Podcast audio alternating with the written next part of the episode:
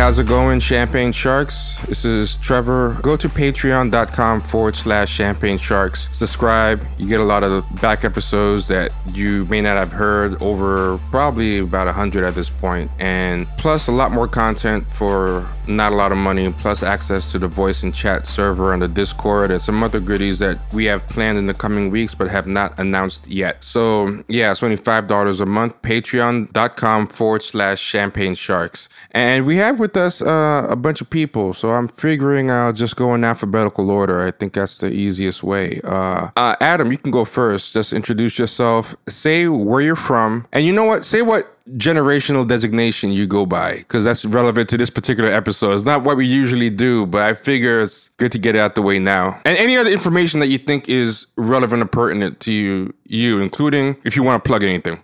Sure. Yeah. Um, my name's Adam Hudson. Um, I'm a freelance journalist and musician. My stuff has appeared in Truthout, Alternet, um, uh, teleSUR, The Nation, a bunch of other publications. I typically write about Guantanamo, police brutality, gentrification. I'm from the Bay Area, born and raised, born in Oakland, um, raised in Pittsburgh. And oh, yeah, so generation. I'm a millennial. I'm 31, so I'm like right in that sort of right smack dab in the middle of millennial. But kind of cusp, right? Yeah, more like so. There's like a weird distinction between like older millennials and younger millennials. So I was born in the 80s, so I would be considered an older millennial. Uh, yeah, yeah, and I'm also finishing up an MFA in nonfiction writing at University of San Francisco. Oh, cool. And uh oh, one last thing for everyone to do is just give like a racial designation so people know. Oh, Uh, okay. Yeah. Yeah, uh, I'm black, you know, just black American. Okay, cool. So uh yeah, Adrian. Hey, what's going on? It's your boy Adrian, aka A Double, host of the podcast, um, Do Rags and Boat Shoes. Um, what else you need to know? Um, I'm an old millennial, I guess. Um, born in '83, so I'll be 36 in a couple months. Um, yeah, that's pretty much it. I don't know what else you need, T. Okay. Oh, oh yeah, and and your racial designation. Oh yeah, I'm black, but I guess you could call me a octoroon, maybe a old school term, but I'm black though.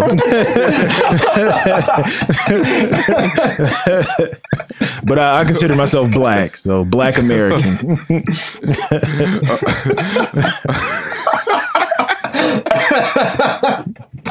Okay, I'm still dying. Uh, all right, and uh, Aki. Hey, so I am formerly known as Aki on Twitterverse. Um, had to rebrand after getting slapped on the hand for talking bad about Kanye West. So now you can find me at Henrietta Snacks on Twitter. Um, I live down in Houston, Texas, and I actually just had to Google this to be sure because I've always called myself Generation X, but I am an old millennial. So, like Adrian, I, I was born in the early 80s, so I'm an old millennial. Ah, Yeah. that's disappointing. Um, right. and I'm Yeah. uh, a black American. You know what? I gotta say, um, and and Adam made this point to me, and you know, I have to offer a formal apology to uh, millennials because uh, I'm Gen X, and I was kind of I didn't I didn't realize I was lumping millennials with Gen Z, and I kind of started realizing a lot of stuff I was giving uh millennials flack for was actually uh Gen Z behavior. And I'm like I'm really confused now because they're getting weirder and weirder online. And we were having this kind of argument well several times. Me and the co-host of the show me and people in real life me and people of all different age groups where we were kind of debating about how much is online reflective of uh, real life. And my personal theory is, which you guys are free to agree or disagree with, is that uh, online is becoming more real than real life. Like it's like hyper real. Like I think everything is happening online. It's like the canary in the gold mine, uh, and the coal mine, and it's gonna start reflecting in uh, the real world. But I'm in Brooklyn. So it might not be the most typical. Like I literally live around like a ton of like the weird blue check writers that like I talk about. Like one time, to give you an idea how bad it was, one time I was in a bar and I was sitting next to somebody. I'm like, oh my god, this is a black writer at the New York Times. And I'm like, I think I spoke about them before. And then uh, the guy next to me was like, "Oh, you should get them on your podcast." And they went and said, "Hey, this, hey, how you doing? I heard you write for the New York Times. You know, it was introducing me. I'm like, no, shut up. Like, you know, don't don't tell them what the podcast is. I don't want to uh, deal with it. But it's like that. So I'm I don't know if I'm the most typical choice. You know what I'm saying? Like, so I figured I wanted to cross section of people in different parts of the country. Like, you know, so we have people who've touched in the Bay Area, Pittsburgh, Omaha, Houston, I, I, and different generational uh, designations to kind of see what the consensus is or what people's experience is. Because I know if you if you live like in some place like Portland or Brooklyn, it's a very atypical fishbowl. Um, I would definitely agree. I feel like you're probably getting more of the day to day like chance run-ins with the people we all mock. Whereas in Houston, Texas, I'm just now starting to have some experience with some Gen Zers and starting to hear that some of the things I thought was just online behavior is slowly starting to make its way out into the real world. I, will add one more thing. I think this is my personal um, experience. I think here in places that are like hyper like media focused and very hipster, I think it's more likely to find this behavior bleeding into like millennials and Gen X and stuff. And you even find some weird boomers who, uh, you know, talk like this. But I think in the rest of the country, what's going to happen is people around our age are underestimating it or don't know anyone like this, but it's their little brothers, their Gen Z cousins and family or coworkers that are, you know, under the radar absorbing all of this. You know what I'm saying? And I think in the rest of the country, we're really going to feel it when Gen Z enters the workplace or, you know, comes home from college. You know what I mean? Yeah, yeah. I'll um, I'll add some. I should probably clarify. Um, the Pittsburgh I live in is actually in the Bay Area. Um, just just to be clear, because sometimes, oh, yeah, yeah, yeah, yeah. It's um, it's like east of Oakland. It has a steel mill, hence the name Pittsburgh. Um, uh, gotcha. Yeah, yeah. So anyway, um, yeah, I I'll bring up two examples. So I'm a teaching assistant at two different community colleges in the Bay Area, and um, this is when I really saw the generational divide between millennials and Gen Z because a lot of my students are like 18, 19, 20. So that's that's Gen Z basically. And um, I remember one class I was TAing last semester. Um, it was the English class. We were talking about subcultures. And so normally when, when you think of subcultures, it's like punk, um, greasers, um, even early hip hop, right? But um, and the teacher, the professor, she was also around my age. We are both in our we're both in our early thirties, and um, we were kind of listing out different subcultures. And one of the students said brought up that um, a lot of their subcultures are from online. And the professor and I looked at each other. We were like, "Wait, what the?" I, had never heard of a subculture like forming online. So it's, it's stuff like things you put on your I don't know, Instagram profile or whatever. And so, like, there are little online kind of subcultures that form uh, on the internet versus, like, you know, punk rock in the 70s or, or um, any other subculture that kind of forms offline traditionally or in like meet space or in, you know, the real physical world. And so, a lot of students said that they identified with subcultures that were more online rather than, than offline, which that was something I'd never even considered and then um, I remember early when I started being a TA, I'm sure you guys know of um, Ben Shapiro. So, yeah, beforehand, like I didn't really give Ben Shapiro any sort of attention. I was just like, okay, he's just some some sort of right wing weirdo online, whatever. Like, why why should I pay attention to him? But then talking to other students, they're like constantly quoting um, Ben Shapiro as like someone like when they're working on their research papers, they would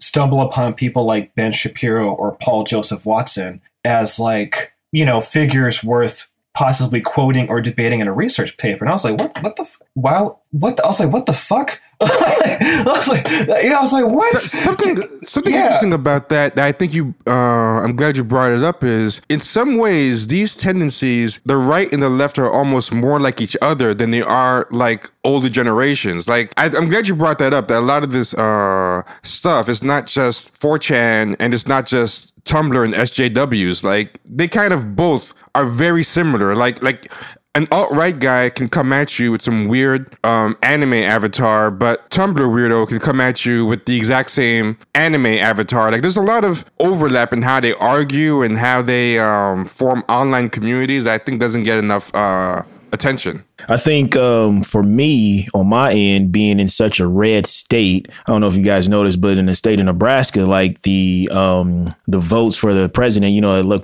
electoral college, they can be divided up. We got three of them, and so like Omaha and Lincoln is always like progressive, but everything else, you know, those other counties are, you know, just diehard red states, and so we always turn the state purple, is what you know progressives love to say. But I knew it was real when online culture started crossing over into the real world when um, Creighton University here, um, it was a bunch of uh, right wing students. They actually brought Ben Shapiro here on the low to do like a speech, and that's when I was just like, "Oh, this shit is real. People take him actually seriously." So. Yeah, yeah, I, be- I believe it, man. It's like um it's it's amazing to me that, you know, just the talking head from YouTube is just morphing all these young people, you know? Yeah. And the students I was talking to like most of my students black and latino like lower income working class black and latino students and you know none of them really agreed with shapiro or guys like him but it was more like hey this guy is kind of coming up on a google search. So for example like a lot of times like part of the part of the requirement in like transfer level english courses at the community college level here in california is to you know, do research papers and be competent in that, and then like you know pass that class, and then you can transfer to like University of California or California State University system. And you know, so they're doing research online, Google, and then someone like Ben Shapiro comes up. So like, let's say if they're doing a research paper on immigration, police brutality, which often comes up a lot because, like I said, these are mostly Black and Latino students, and so they're researching topics that you know are a little bit more immediate to them. So they research those topics and then someone like Ben Shapiro comes up and they'll ask me like, "Hey, like you know, what do you think of this guy? Like, how should I?" Basically, trying to formulate arguments against what he's saying because they kind of know that he's wrong. And again, this is the Bay Area; it might be different in other areas, but in the Bay Area, they're like they kind of know that he's wrong, but they don't really know how to actually argue against Ben Shapiro. But was what was just mind-boggling to me is the fact that like why someone like Ben Shapiro would be taken as a serious intellectual Right, and even in the uh, oh, was it the New York Times? They called Ben Shapiro the cool kiss philosopher. Some weird yeah, title. it's very weird how they do that. The, the, whole intellectual dark web articles they had where they're elevating these people, they're, or the Richard Spencer um, puff pieces where they call him dapper. There is some kind of weird fixation that uh, these so-called progressive uh, liberal places have with like white supremacists. It's weird. And that's definitely something that I think we can see tied to kind of the online culture because it's not just with people who get picked up and without any real um, credentials behind them will be upheld as an authority figure, someone who's worth quoting or someone who's worth seriously engaging and debating. We have that going on, but I think it's just kind of another example of how celebrity is built off just having a following if people just know who you are, then you must be an authority in whatever context they know you in and you or even even in other contexts like you could be famous for you could be known for like one thing and you just are writing about other stuff and people will just follow you from topic to topic. That's even like weirder to me. Like like someone like Luvvie like Luvvie st- got known for doing uh scandal live tweetings right? Where yeah. she was doing jokey live tweets right? And she got a big following and honestly even those weren't funny. Like her primary hustle it just wasn't funny. It was that corny that kind of blabbity humor where it's like everyone's just doing polite laughter to each other, but doing going over the top with it, right? She spun that off into a, a relationship and self help book. And I'm like, why would being good at uh, scandal retweets, like, and I'm saying that like giving her a lot of benefit of the doubt. That's not very gracious to say that she was even good at that. Like, why would that give you a New York Times best selling advice book? Or now you get to speak about race. Like they, they called her places to talk about like slavery and stuff. She I mean she's not even ADOS, which is weird. Like, you know, she's she was there at the opening inauguration of like the uh, African American Museum. Right. It's just, it's just like really weird because when I first heard about her, I thought she came up for something intellectual. It wasn't until she was well famous, getting all these gigs, that I found out that the start was um, scandal recaps. Luvvie is a perfect example because I think she's one of those people that only someone who spends a healthy amount of on, time online would even know who you're talking about. Like if I were just out at brunch with my friends and we're at different levels in terms of how much we engage online. Most of my friends out wager don't even have a Twitter. But if I were to just mention Luvvie in passing, I don't think they would know who I'm talking about. But what if you ask people 25 and under in your same city? That might be different. And That's I do have I'm to admit about. that I don't have as much of a casual, you know, relationship with people in that age group. Yeah. Um, but to give an example similar to what you guys have noticed, because I also have a teaching role in my professional life, but mine is more like being a clinical supervisor to um, junior therapists coming up. So they'll come and they'll rotate with me. Um, and I'm just now realizing that some of our new class trainees are coming in. They're bringing in some of the, um, I guess people would say SJW kind of language. I wouldn't call it that because it's not really off putting to me, and I actually think it's valuable. But for instance, my trainee will introduce herself and then give her um, preferred pronouns, for Oh instance. yeah. And that's mm-hmm. something that kind of threw off everybody else in our clinical team meeting because nobody else did it. Everybody said our But especially in especially in Houston, Texas. That's like I'm sure it doesn't go over like very easily. It's a big culture Right. shock. And I don't think it, it necessarily offended anyone. I think it confused people and then it put people on alert. Like everyone in the room, I think, kind of became aware of how old or out of touch they are because they were like, wait, what, wait, are we supposed to say, like, am I supposed to say she, her, hers? Like, what's going on? And so we had to talk about it later in one of our staff meetings. And the amount of unwokeness in the room, I think, was very um, palpable. Like, people had no idea what cis hetero meant. People had no idea why she was announcing her, her pronouns.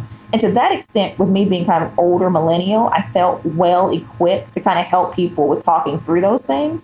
So thankfully, Like I the Gen haven't Z had. whisperer in the office. I am. I'm the Gen Z whisperer. So that made me feel like a little bit more relevant for a second. But I haven't had so much of the off-putting aspects of these online fringe groups popping up in real life. That's the first true signs of it, and it's not something that's truly objectionable to me. So. Uh, one similar story I had to what you just mentioned. I wanted to get involved in more uh, real life activism. So I was kind of curious as to what groups were happening in Brooklyn, you know. But one of the problems is like, you know, I feel like that's kind of like a younger person's game, but I just wanted to see if anything I could do to help, you know, give any assistance. But I figured that if I was going to find anyone really actively doing uh, any programs or anything, it would probably be uh, younger people, which I think ended up being the case. Like people who had like full time organizations or grassroots things they were doing. You know, so I just I just wanted to just connect with people like that, talk to them, uh, see what I could do. And there was one group that was happening uh, around the corner from me and they rented out this space for like a week with different events and i'm like this is around the corner for me let me go check it out i went over there and it was this thing that was geared toward uh black asian solidarity. So they had uh a lot of like black activists and a lot of uh asian activists. But i'm like i'll go to some of these meetings and see what they're raising awareness about if uh, whatever. So I, I went. They had a program that was very i think nice. What it was was they were they had some black panthers uh from new york who had spent a lot of time in jail on all types of fucked up and trumped up charges. Like they were the people who lost their cases. So there were all these political prisoners who had just recently kind of come home and they were talking about the importance of doing this letter writing program to write letters to um, Panthers who were locked up, who still haven't come home yet. And you, can find people, take addresses, do all this stuff. And it seemed pretty cool. I'm like, okay, this is a good program. And then the kids, the younger people running the program started going around the room and they said, okay, so can everyone say this, this, this, and your preferred pronouns? So you got to picture these old Panthers who have not been out like in decades, you know, just recently out and they looked really confused. I'm like, what's gonna happen when it goes when it goes over to them? You know, so when they responded, uh, some of them didn't use like their their pronouns, and then these activists were like, um, "Please remember to use your pronouns." And I'm like, "Come on, you can let that just slide for." I mean, these guys are like 70 plus. They're Right. yeah, yeah, and I found it like really interesting. Like it, it was, I don't want to say it's totally dogmatic. Like I have no problem with them making that a priority or something that they um want to focus on or make part of their social custom. That's you're right, but it, it was kind of weird how they didn't have the flexibility to understand like these old school dudes who plus have been locked up to begin with and have done like an incredible sacrifice. So they kind of earned a little leeway. Like you know, you can give them a little, be a little lax with it, but just understand their context. It was an inability to kind of understand their context, really.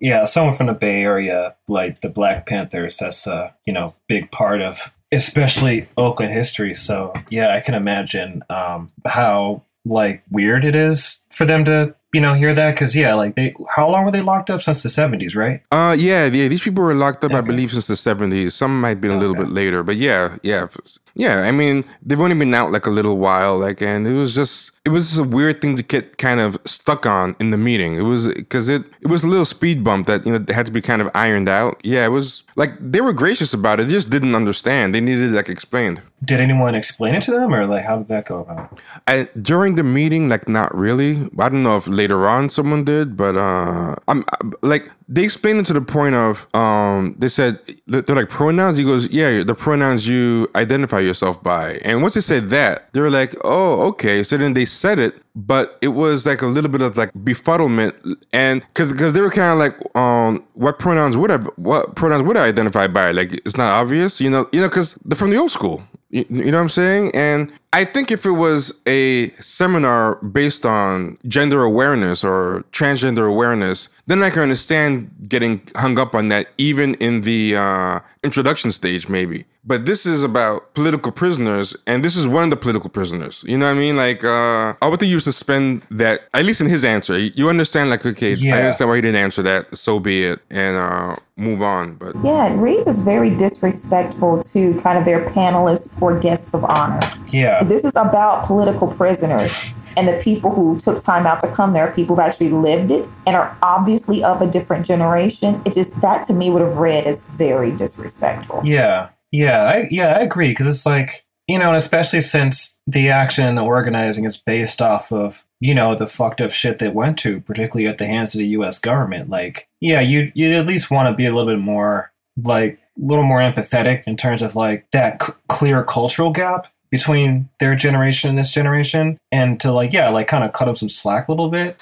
Yeah i mean and to be clear like it wasn't like a major disruption or anything. It oh, was okay. just something that was happened a couple of moments but to me kind of stood out as like they weren't like badgering the guys and like you know haranguing them but you know they would just be like oh don't forget your pronouns and there'd be like a little bit of confusion that to me was very foreseeable. Like you know like mm-hmm. right. of course if you're gonna bring that up he's gonna be confused. It was something that I just found like I feel there's just a weird kind of disconnect. As yeah, that, tone that, deafness there. Yeah. Yes. Yeah. Yes. Yeah. It was more. It was more. Yeah. It was more tone deafness than an overt rudeness or a, a, aggressiveness. It was just this weird kind of tone deafness where I was wondering, like, I felt like when I was a kid, we were kind of raised to kind of understand um, the adult world a little more. Whereas I feel like with that Gen Z and younger, this is kind of thing where they can't understand an adult at all. Like they have like their experience is like they feel like they're from another planet or something. And they probably feel like it's the adult or older person's responsibility to get on board with the times. Yes, yes. Yeah, like the onus and the burden is placed on them to get hip to it. Like, oh, this is something we should have been doing all along is identifying our pronouns, not making assumptions about how people identify based on how they look, and just thinking that if you're not there yet, then it's incumbent upon you to go ahead and get there. Exactly. yeah. And also the reason why there is that cultural gap is because of, you know, they are these political prisoners you're referring to are pretty much victims of US government repression of black liberation movements in the 60s and 70s. So it's not like they chose to be ignorant of this stuff because when you're in prison for like 30, 40 years, there's going to be a lot of cultural things you miss out on. And so, you know, it's not like these guys are ignorant of their own volition. It's like they were in prison for a long time. So, yeah, there's going to be a cultural gap. I think it would be different if it was like, I'm going to, um, uh, maybe someone like Joe Biden, who's like, incredibly tone deaf to a ton of things and clearly hates millennials. Like I can kind of see, you know, Gen Z and millennials rightfully getting pissed off at him because it's like, dude, you you you know, it's not like he went to prison or anything or suffered that much. Well, I mean, to be fair, he did suffer with his son dying, but like, you know, it's not like he's a political prisoner. You know, it's a different kind of situation than yeah. If you're a political prisoner this in is- prison, And this is job. to You're gonna miss out on a lot of things. Yeah, it's his job to connect with his voting public too. So Right, it's yeah. like you know, it's part of his job to have some kind of a semblance of some kind of awareness of their needs. yeah, Right. It's his job to be able to speak people's languages because he's asking for their support. He's coming to you for something. Like being a politician is part of your job to know what's going on, keeping a finger on the pulse. So different than the guys you're talking about at this meeting, who, for legitimate reasons, are out of the loop. Yeah. and it's yeah and it was stuff that's like oh sorry i mean i just yeah again it's just it's stuff that was like kind of one could argue is not their fault because there was this i think it gets underappreciated the extent to which the us government decapitated black liberation groups in the 60s and 70s and like these guys are, are pretty much a living part Example of of that it, yeah. cam- yeah of that campaign so yeah so it's but- like you know they so- didn't choose to be ignorant of it Yeah, exactly, exactly. And, and some things that were weird too was like some of the later events in that uh in that initiative was like they had some kind of like uh party. I'm like, oh, that's cool. Like you have a, you having a party. Like I'm too old for it, but you know, by all means, like that's that's cool. I was walking home one day and I passed by it on the night that the party was happening. I just happened to uh walk by it because it's around the corner from my house and a lot of people were coming in cosplay and all this kind of um anime and and you know talking about k-pop it was just very weird i was like So let me ask you this: this this this Black and Asian coalition. What were they celebrating with this party? Like, what was it trying to be achieved? Like, what goal did they reach? that's the first thing why was there a party at all You know, Yeah. that's that's interesting right Yeah. and then like the if i had to try to give them the benefit of the doubt mm-hmm. what i would try to guess right? I'm, I'm just trying to give as much benefit of the doubt as possible. Maybe they thought it would be like a mixer black people and asian people to meet each other but at the same time is a party the best way to do that you know because then the fact that it's in a party makes you think there might be more about like hooking up than actual Exactly. I exchange of ideas the way my And mind just worked. Party. Oh, go ahead. Sorry. I was just saying the way my mind worked. I was thinking maybe one of the Panthers got a pronoun right and they were celebrating, but uh,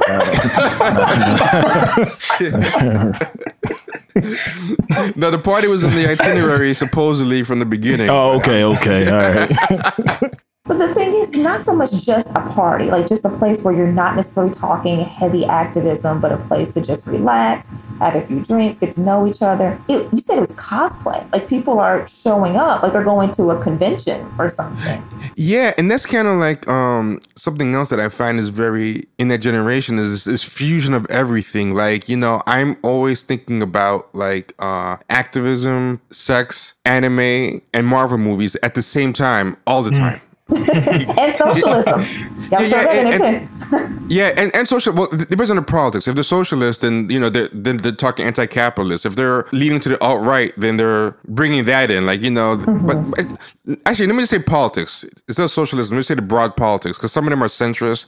But yeah, so they have politics, porn, entertainment, uh, sex, relationships, activism on the mind at once all the time. There's like everything's just weirdly blurred um, together to the point like it's in the same conversation and it's just weird. Like you see like Roxane Gay is like you know very fluent in that uh, language right? And i know she's i know she's like um pretty popular but she's like that. She'll talk about writing for batgirl and you know trying to get a job with uh dc right after talking about like um some type of activism in the, in the next breath. But they'll like m- meld it together even in one tweet sometimes. Like it's this idea like I, I'll give an example the lady, one of the Black Lives Matter ladies, right? She just got um signed by CE, CAA, the uh agency. You know, you know what CAA is, right?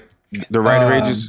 not not quite it sounds familiar it's one of those yeah it sounds like an, an agency right some sort of uh, A creative artist agency. It's one Ah, of the okay. hugest agencies. Like uh oh okay gotcha to give you to give you an idea of like uh, who they represent, they represent like J.J. Abrams, Jennifer Aniston, Alec Baldwin, like basically any anyone you can think of. George Clooney, they have George Clooney, Jessica Chastain, James Cameron, Nicolas Cage, Sandra Bullock. Like like it's a big uh, agency, and um, the lady from one of the ladies from Black Lives Matter just got signed with them, just got signed with them to be a TV writer. And I'm like, and she just announced that it was the most normal thing in the world. And I'm like, that seems really weird. Like, uh, like, picture in the middle of like Martin Luther King's career, he just announced, you know, I have an announcement. I'm writing on Star Trek. You know, you know, just just like announced he was just a Star Trek writer. It would be fucking weird. Like, like, I, like, I like just, yeah. yeah. I just looked up CAA and uh, on their Wikipedia page, so they were actively involved in cover-ups relating to abuse and harassment by Harvey Weinstein.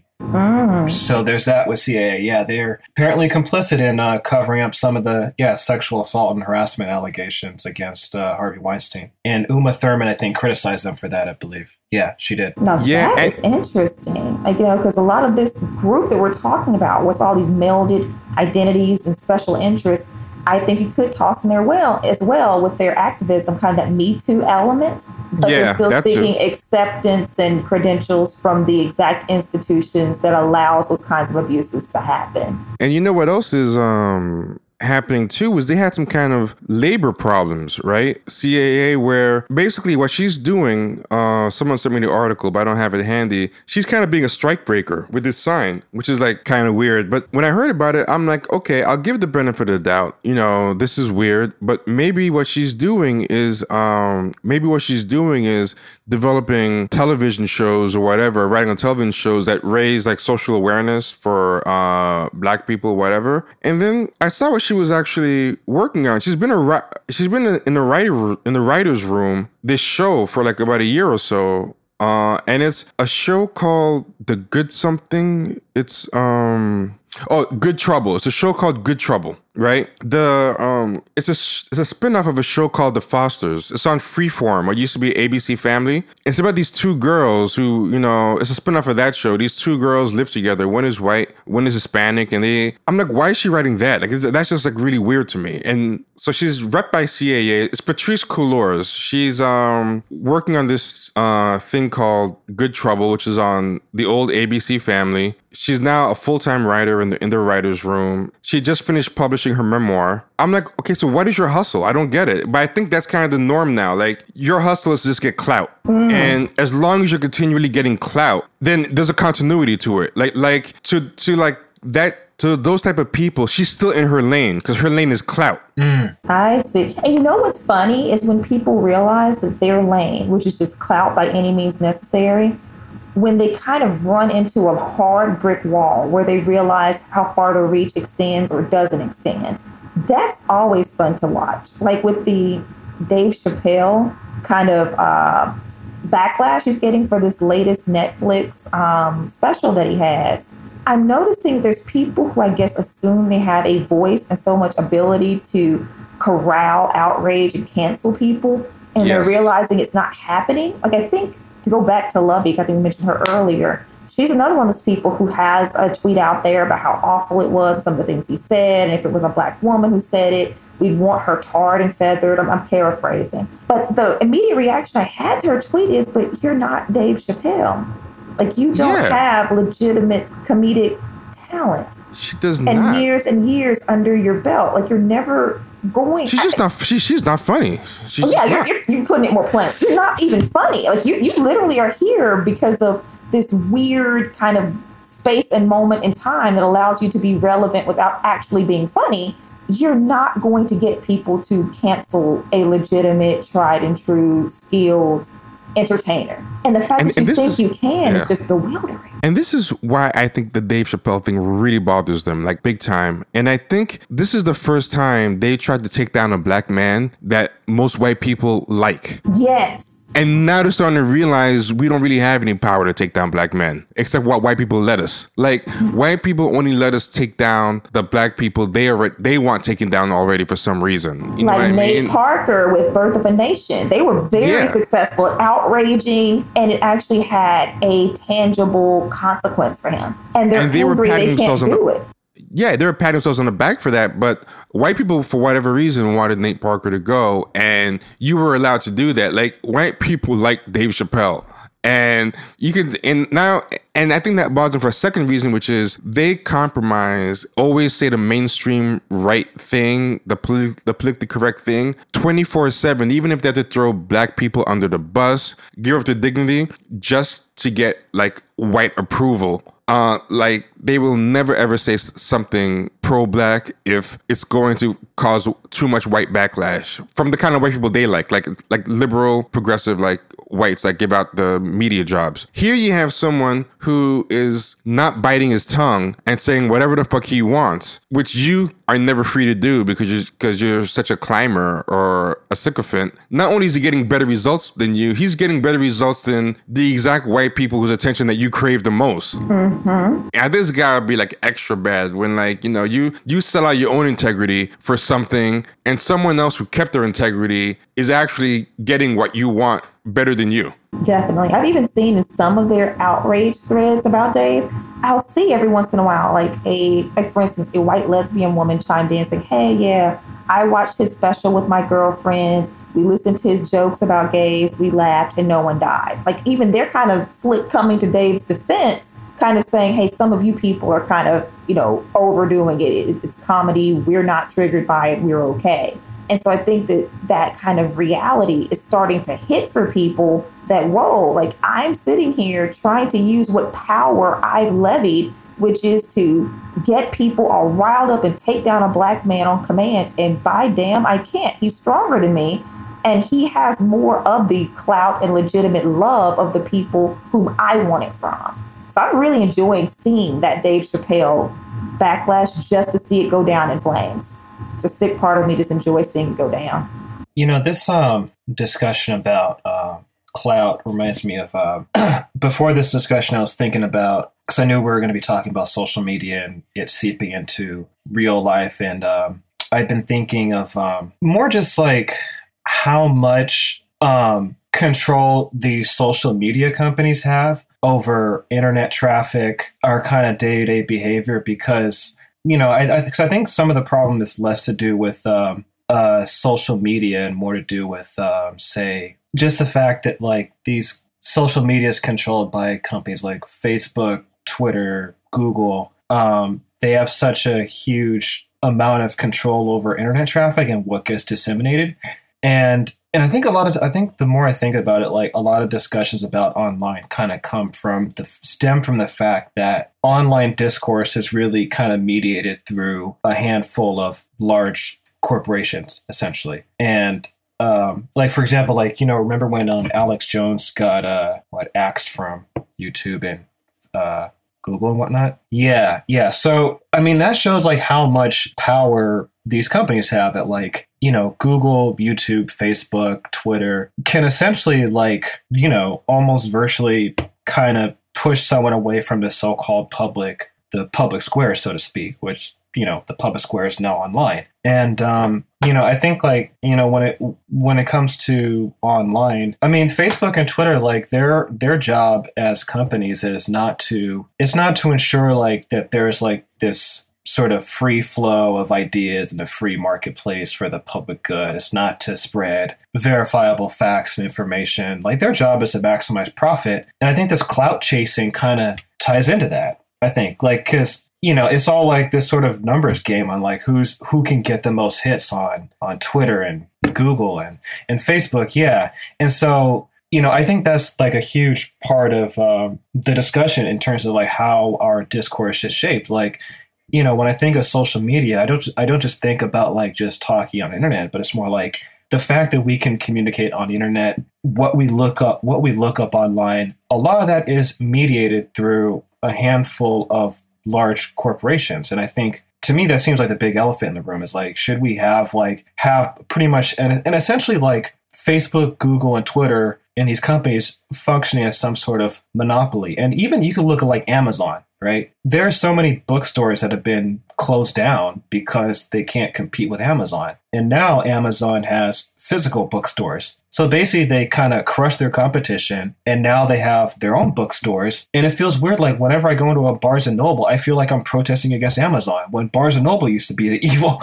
the evil corporation before Amazon. So you know, I think, um, yeah, this clout chasing that people do, and you can see it even with musicians as well. Like, there's a lot of clout chasing there. It, a lot of it's mediated through, like, you know, who who who can get the most hits, who can spark the most outrage, uh, who can be the most sort of kind of controversial or edgy on, on the internet. Because it seems like it, the things that kind of get famous on the internet are um, uh, are that. There's a show that I saw once, right? Uh, I can't remember. It was an old sitcom or something. But I, what happened was there was this girl. She wanted to, um, she wanted to impress all the cool kids in her school, and she thought her younger sister was embarrassing or something. I forget what sitcom episode this was. It might, have been like a Full House or something. But uh, she thought like somebody was like super embarrassing, either like a hick, uh, a hick cousin coming to visit or whatever. So she was trying to hide hick cousin or little sister from everyone. Like I think the sister, I forgot what it was. The sister might have been a tomboy or, or the cousin might have been a hick. I don't remember. But what anyway, what happened was she threw a party at her house. Uh, she tried to like hide the person she was trying to hide, and she was doing all this ass kissing, trying to talk to the most popular boy in the school, all this stuff. And then whatever she did to sideline the family members she was trying to hide didn't work, and they ended up walking into the party. And she's like, "Oh my god, this embarrassing uh, dweeb or rube's gonna ruin everything." And then that person, everything they did, their goofiness, their whatever, everyone found refreshing that person ended up being more popular with all the people she was trying to uh and then they let her into the club and uh sidelined uh the girl and that was supposed to be like the lesson of the episode and she was all like pissed and she got mad she was like why are you hanging out with her don't you see what a dweeb she is and he goes dweeb you're the dweeb get out of here and they just like kicked her out and this thing that was happening with like this crowd and dave chappelle reminded me of that episode like you're not supposed to like him we've been telling you about people like him forever, you know? Right. We've right. been kissing your ass all this time, but they fucking I, love it. They don't care. They're like, right. I think whatever. it's um, one of those things where Dave Chappelle kind of walks that line where he is the stereotypical white friend, but he's like cool with black people too. Exactly. You know what I'm saying? Yes. So he just walks that really fine line and and he's just he's just funny. So, you know, he says all kind of jokes about poor white people and you know, he jokes about black folks, but it's in a way that everybody can, you know, laugh at it if that makes sense. You know, he just yeah, he's just a stereotypical white friend, but he's everybody knew that guy at school, you know, in high school who was, you know, pretty much hanging out with the white kids, but at the same time he could kick it with the black folks and he wasn't as corny, you know what I'm saying? yeah, So- exactly. Which is like, that's like a dying breed kind of. And he's like from that dying breed where you can hang out with the white guys, but you still have an authentically black uh, experience and friend circle as well. And you can even bring them together sometimes, which is something that's even harder. Like you can throw a party where both of them show up and you can make it work. Uh, speaking of great comedy, though, like I had asked some of these people, like, okay, if you don't like him, who do you like? Because I'm like, let's have a positive conversation, or at least let me know what your baseline is. And then, and I showed you this one, Aki. The guy's like, well, and this one was a communist. He had a whole bunch of communist stuff. And a lot of times, like, I'm, I'm sorry, I know there's a great tradition of black communists and black socialists and stuff. But what's funny is this Gen Z tendency has even ruined like that, like, you know, black Marxism and stuff. Like, you get a lot of these people doing this same kind of weird clout chasing stuff just with uh, socialism. You know, you know, like what Aki said. So, so this guy was like Commandante something, and he was like a black guy, and he had like a hammer and sickle and everything. And I'm like, okay, um, can you give me? He said uh, Dave Chappelle doesn't have the range or the depth, and I'm like, wow, that's kind of bold to be just declaring that this guy made so much money in comedy doesn't have the range. So I'm like, uh, can you name some black comics who do have the range? Because I, I want to know what his baseline was or how seriously to take him. And he was like, uh, I'm not the one to ask because I don't watch comedy like that. And I was like, Oh man. seriously? That's, like, that's always the worst. But what about the one you kept pressing and he did name a comic? You remember who he said? Oh yeah, yeah. Uh, he said um, Wanda Sykes, and he cited her new, her new, her new Netflix special. Not even old vintage Wanda Sykes, because I think older Wanda Sykes actually was like pretty funny. Um, and then she she kind of became like a Black Ellen or something recently. I'm not really kind of crazy about it now, but he, he said specifically her last Netflix special. And I got a feeling he didn't watch it. A lot of people don't watch the shit that they say they watch. They just pretend to support because a lot of this stuff that they stand online or talk about on Tumblr keeps going under, and you find out these people weren't buying this thing they uh, were vocally asking uh, these companies for. And I think, um, and it's a point I think you and I may have talked about, you know, privately, but just this idea that they support things based on the identity of the person. Not really based Yes. on whether they enjoy it or whether they actually laugh and it's a comedy special, But, you know, she's black, she's a lesbian, she's a woman, she's progressive. I think she's funny. And that's, again, not for me to say that Wanda Sykes isn't funny. I think I've only seen one of her specials and I actually enjoyed it. But there's other content floating around, like that Black Lady sketch show on HBO, where universally, I have yet to come across a single person who A has seen it and B thinks it's funny. I have yet to meet that person in real life. But I mean, it's renewed and people pretend to like it in certain enclaves of the internet. And I think it has more to do with identity than actual entertainment value. But people will straight up say it in the threads. Like, um, okay, the Black Lady sketch show. Did you guys see that that horrible sketch, but sadly typical sketch of the OG groupies and had some Negro League uh groupies? And it's funny, the description sounds like it could be funny. Like if you told me on the Chappelle show there was a Negro League groupie sketch, I would just run to the internet to see what it was because I'd be sure it was funny. Or if it was like on Boondocks, if Boondocks like Negro League groupies, like you know, even though like I have some problems with that show, I can admit that it's funny, right? Um, I bet it would be funny, but I mean, they totally whiffed on this to to have a um, baseball analogy to keep it with the thing. Like they did not even come close to um, hitting the ball on on it. And did you guys see the actual sketch? Yeah, I uh I watched I've seen all the episodes. Um Oh wow. Yeah, I've seen every single episode. Hey, I got rid of cable, but I still got like HBO now, so I just so yeah. No, no, I was just giving I was just giving you respect for passing Yeah. up on watching season three of Dear White People. But if you're gonna watch yeah. this, I, I think you might as well watch this. right. So um yeah, with that the Black Ladies uh sketch show like the first two episodes, I was just sitting there like, oh, this shit is whack. Like it was just, you know, I understood the concepts that they were throwing out there, but it just kind of hit the mark. And I didn't really like what's that lady's name? I think Robin Thede, the real light skinned one. She's um she did that hotep skit skit, which is, you know, making fun of so-called, you know, hoteps online. And, you know, it's her, you know, in African garb with braids and going off and, you know, doing all these conspiracy theories type shit. And I, I really didn't like that. I felt like it was really dated. You know, I Yeah. feel like a lot of the humor on the show is like 2014 2015 you know it's like you know four years too late you know what i'm saying and um And i don't know four years too late online humor, which is Yeah, even worse yeah. because online. There's something I realized about online. Online is meant to be very fleeting. Like like online things get dated faster than they than real world trends do. So it's like absolutely 2014 Absolutely. online topics is like 1994 real world topics. exactly yeah everything ages Time like moves- a banana online Yeah, time moves yeah. different. Yeah, but I mean, eh, there was some skits that I kind of chuckled at. Um, was it in episode either three or four? They did the the Romeo and like Jaleesa thing, and they were making fun of like the Cardi B hive and the um Nicki Minaj hive, and like the guy Romeo was from like the Nicki Minaj, the Barb side, and Julissa was from the Cardi B hive, and they were at a party, like dancing and stuff, and they couldn't be together because you know they were part of different you know cultures of like that, and they committed social media suicide by removing hashtags out their Instagram. So that was that was pretty funny. Like I I, I chuckled at that, and it had the brother from Everybody's Hates Chris, and, but it's just a lot of the stuff like I see what they're trying to do, but the execution it just doesn't hit the spot though. One reason I don't really relish how unfunny it is is because to give the Robin Thede woman some credit and the rest of the people that I've seen on the show, like the other three, as far as I know, I've never heard her doing a bunch of black men are trash talking points. I've never really seen her like uh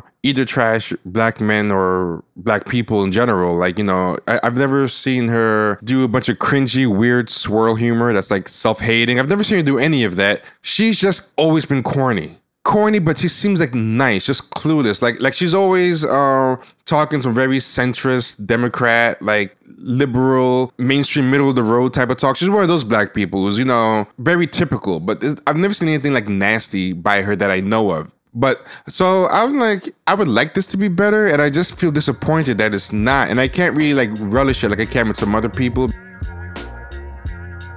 All right, y'all. So that is the end of part one. Go to, again, patreon.com forward slash champagne sharks or click the link in the show notes to get part two. Be good.